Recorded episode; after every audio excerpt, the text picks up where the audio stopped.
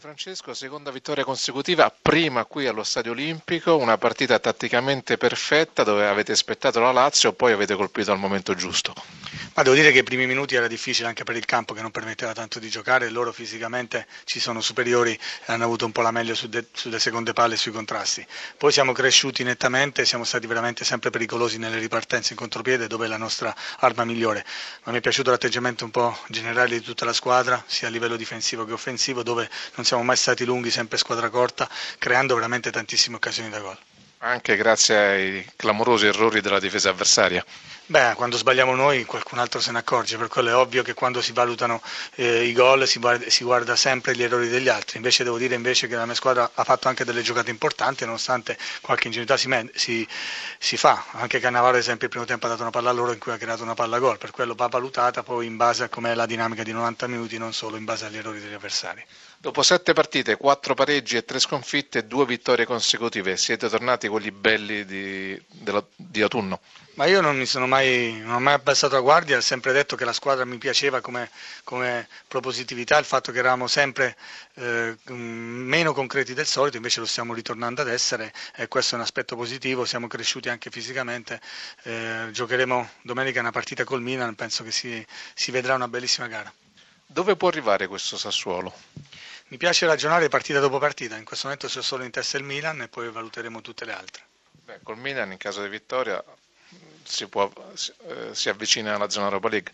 Ma come ho detto dopo la partita con l'Empoli mi piacerebbe alzare l'asticella da parte di tutti, però ovvio tutto passa dal lavoro settimanale, rimanendo sempre concentrati, consapevoli, ma lavorare con grandissima umiltà e, da, e sicuramente ci potremo togliere grandissime soddisfazioni.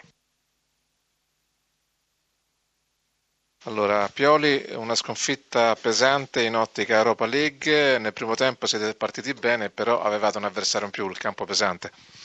Sì, è una sconfitta molto pesante perché ci, ci penalizza, perché la classifica nostra chiaramente in campionato è, è troppo butta per essere degna del nostro del nostro blasone. Eh, ma il campo era quello lì, era quello lì anche per i nostri avversari, ma io credo che invece la squadra avesse interpretato molto bene. A me il primo tempo la squadra, per 40 minuti, credo che la squadra abbia giocato un buon calcio, abbia tenuto bene il campo, abbia provato a trovare delle soluzioni.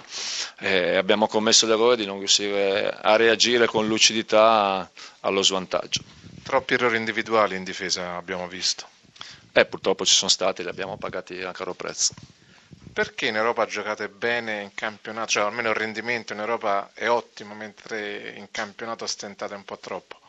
Eh, perché in campionato non abbiamo trovato quella continuità di prestazione di risultati che, che poi ti permette di, di, avere la giusta fiducia, la giusta consapevolezza dei propri mezzi, il giusto, il giusto entusiasmo. Quindi quest'anno in campionato è, è sempre, siamo sempre stati dietro rincorrere un risultato importante per dare quelle famose svolte, ma la, la continuità è mancata, quello che invece abbiamo sempre avuto in Europa League, perché in Europa League se siamo sino ad oggi imbattuti significa che abbiamo messo insieme delle prestazioni importanti e, e con una certa continuità.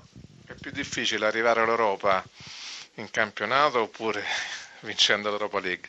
Beh, in questo momento credo che siano difficili entrambe le cose, sicuramente il campionato in questo momento è è troppo illusorio sperare di recuperare tutti questi punti e arrivare nelle prime, cinque, nelle prime cinque squadre. L'Europa League è sicuramente una competizione molto difficile, molto affascinante, però è un torneo, sono partite comunque andate e ritorno e io credo che lì abbiamo le possibilità per giocarci la fine alla fine.